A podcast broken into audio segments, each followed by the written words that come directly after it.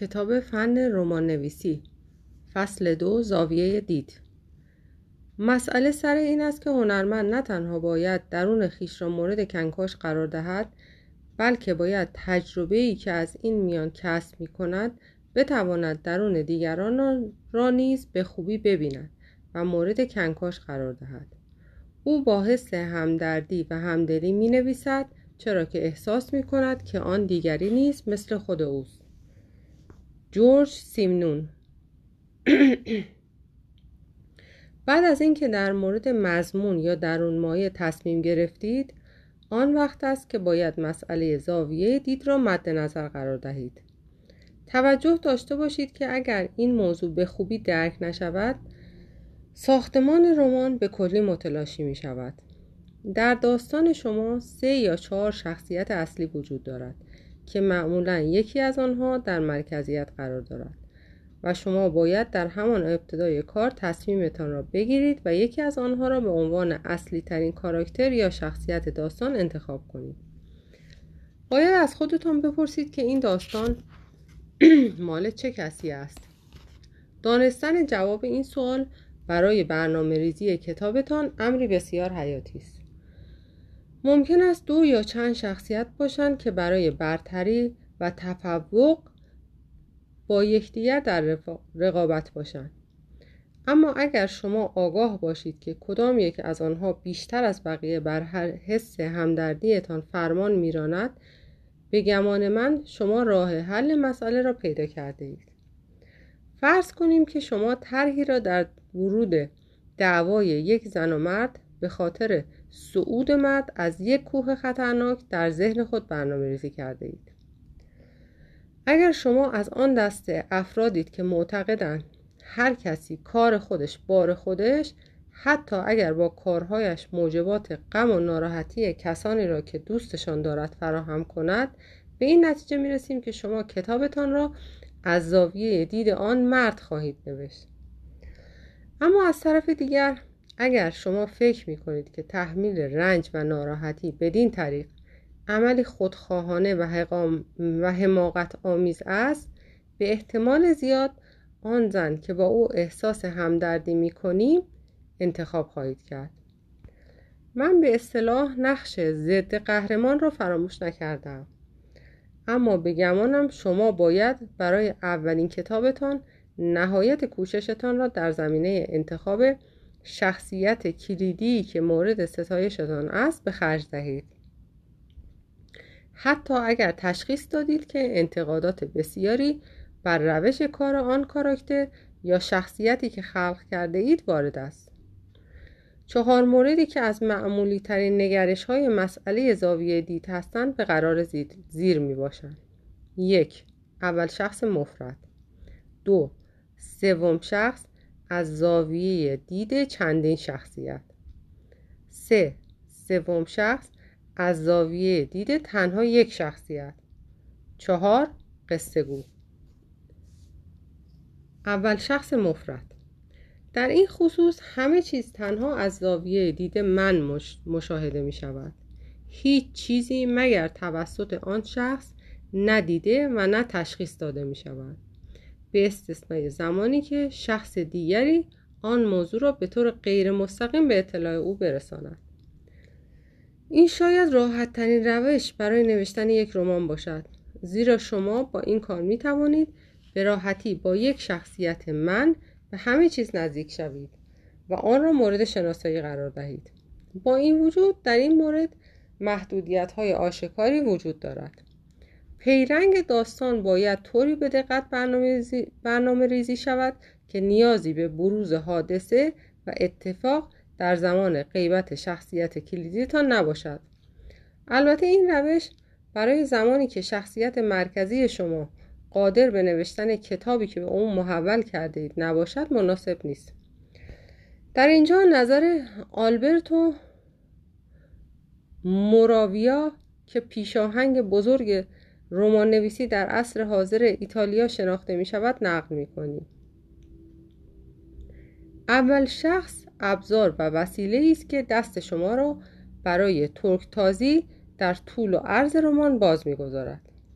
ابتدا کار, کار کمی مشکل و اغلب نیز خسته کننده ای می باشد که یک کاراکتر سوم شخص را وادار کنیم تا بیشتر از میدان دید و اعمالش چیزها را ببیند و بر زبان آورد و بالاتر از همه این که او را وادار کنیم تا آن را بدون دخالت و اشاره و اشاره نسنجیده نویسنده بیان کند. اما از طرف دیگر برای کاراکتر اول شخص بسیار آسان و کاملا موجه است که بازتاب‌ها و استدلال‌ها و باقی قضایا را مورد بررسی قرار دهد. انسان به عنوان یک هدف. دو. سوم شخص.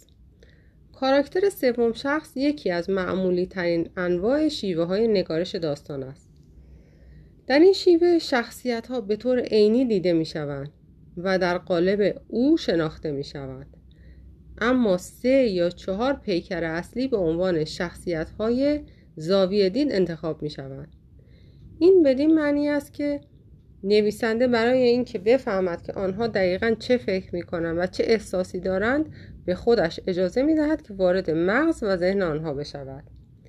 این موضوع در مورد دیگر افراد توی داستان که توسط شخصیت‌های زاویه دید فقط از بیرون صدایشان شنیده می‌شود و اعمالشان مشاهده می‌گردد اعمال نمی‌شود. این موضوع از نظر من بسیار حائز اهمیت است که زاویه دید را در بین فصل و یا حداقل در بین صحنه دست نخورده باقی بگذاریم و آن را تغییر ندهیم. چنین کاری سبب سبب می شود که در داستان یک نوع احساس تزلزل و فروپاشی به وجود آید. بسیاری از نویسندگان زاویه دید را به همین صورت تغییر می دهند. اما من هنوز هم بر این باورم که این عمل می تواند داستان را تضعیف کند. خواننده پا به پای شخصیت زاویه دید پیش می رود و اوضاع را مورد شناسایی قرار می دهد و درست عین اون مکان را می بیند. به چیزها با همون زاویه مخصوص نظر, نظر می اندازد و به نظاره وضعیت کامل داستان می پردازد. اما اگر خواننده مجبور شود که دیدگاهش را هر از مدتی تغییر دهد و حواسش را بر یک زاویه جدید متمرکز کند، توجهش منحرف می شود و داستان وحدت و یک دست بودنش را از دست می دهد. من فقط می توانم عقیده شخصی خودم را بر این موضوع بر این موضوع بحث برانگیز ابراز کنم و از شما بخواهم که آن را با دقت بیشتر مد نظر قرار دهید. برای مثال اگر شما رمانتان را با یک نزاع که بین یک زن و شوهر در سر میز صبحانه صورت گرفته است آغاز کنید، باید ابتدا تصمیم بگیرید که داستان از زاویه دید کدام یک از آنها تعریف شود و این کار تا به آخر فصل بدون تغییر ادامه داده شود. اگر شما زن را انتخاب کردید، می توانید افکار و احساسات او را توصیف کنید. اما دیگر نمی توانید همین عمل را در مورد شوهر او انجام دهید. هر چیزی که اتفاق می افتد از زاویه دید آن زن مشاهده خواهد شد. او با وجود اینکه می تواند شوهرش را ببیند و صدایش را بشنود که چه می گوید، و شما به عنوان نویسنده باید آن را شرح دهید، اما نمیتواند بفهمد که چه چیزی در فکر و ذهن او میگذرد. بنابراین شما نباید به خودتان اجازه دهید که در این موقعیت از چیزهایی که آن زن در مورد شوهرش نمیداند پرده بردارید و آن را برملا کنید. در فصل دوم با انتخاب شوهر به عنوان شخصیت زاویه دید میتوانید افکار او را فاش کنید. در فصل سوم ممکن است فرد دیگری شخصیت زاویه دید داستان بشود و در فصل چهارم شاید دوباره همون زن انتخاب شود و این همه بستگی به توسعه پیرنگ رمان دارد. برای هر چه روشن‌تر شدن این نقطه نظر در اینجا مثالی می‌آوریم. مارگارت از آن سر میز صبحانه به شوهرش چشم قره‌ای رفت.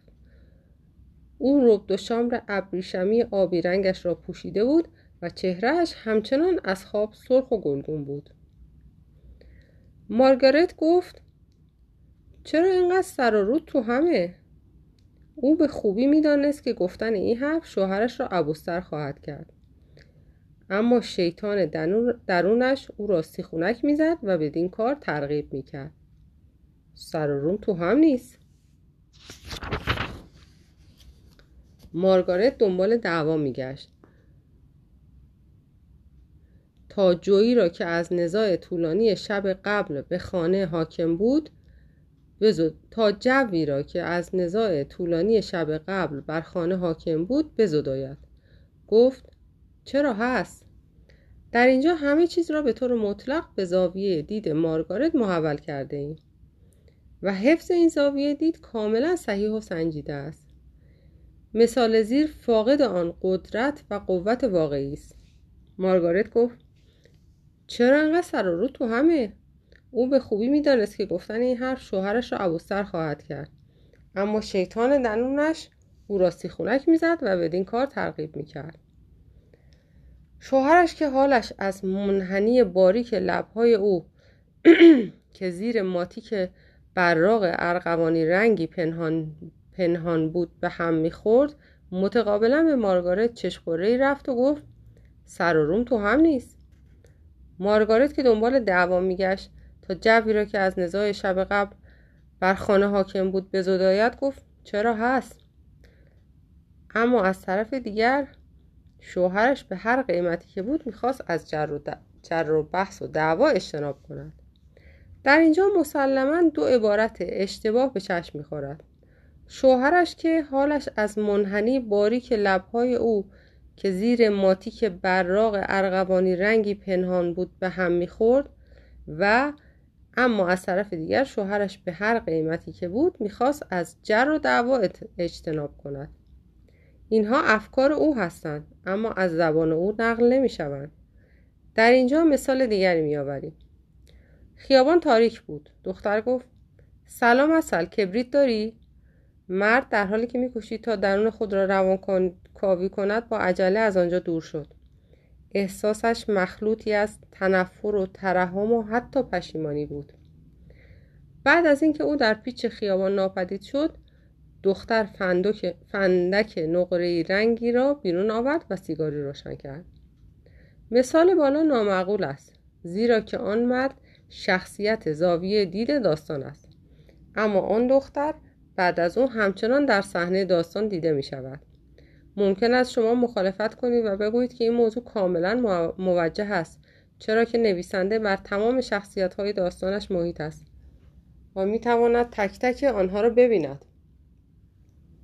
اما به عقیده من عاقلانه‌تر این است که حداقل در اولین رمانتان از تغییر زاویه دید اجتناب کنید. نکته دیگری که لازم است توضیح داده شود مسئله زاویه دید در زمانی که کسی در صحنه داستان نیست میباشد. به فرض شما می‌خواهید یک روستا را از زاویه دید یک پرنده برای نشان دادن لانه‌اش در حومه شهر به تصویر بکشید. در این حالت است که شما آن را از زاویه دید خودتان به عنوان نویسنده‌ای که آن را آفریده است توصیف خواهید کرد. اما اگر می‌خواهید با همان وضعیت از آسمان فرود بیایید و کلبه‌ای را در یک روستا جایی که در اتاق نشیمن یک زن جوان در انتظار یک تلفن حیاتی است توصیف کنید، به شما توصیه می‌کنم که آن مکان را از نقطه نظر او به وصف درآورید تا بتوانید از احساسات آن زن در مورد تلفنی که انتظارش را می‌کشیده و از امیدهایش و وحشتش که در ارتباط با داستان است پرده بردارید. او احتمالاً یک شخصیت کلیدی در رمان است. در غیر این صورت شما توجهتان را بر آن کلبه و آن دختر خاص متمرکز نمی‌کردید. مخلص کلام این که اگر هیچ کدام از شخصیت‌های شما در صحنه حضور ندارند، شما به عنوان نویسنده رمان می‌توانید صحنه را از زاویه دید خودتان به رشته تحریر درآورید. در غیر این صورت باید به درون ذهن شخصیت منتخبتان بروید و البته با استفاده از سبک خاص خودتان به عنوان یک نویسنده آنچه را که اتفاق می‌افتد به وصف درآورید. سه سوم شخص از زاویه دید تنها یک شخصیت. این نوع زاویه دید روشی بی‌عیب و منطقی است و در راه قوت و استحکام گام برمی‌دارد. اما البته این نوع زاویه دید نیز همچون اول شخص دارای محدودیت‌هایی است. هیچ اتفاقی نمی‌تواند بدون حضور شخصیت کلیدی شما و یا بدون رسیدن گزارش به او رخ دهد. چهار قصه گو. در این روش داستان از زبان شخص اول شخص که خود به طور تنگاتنگ درگیر نیست بیان می شود. در این روش داستان از زبان اول شخص که خود به طور تنگاتنگ درگیر نیست بیان می شود.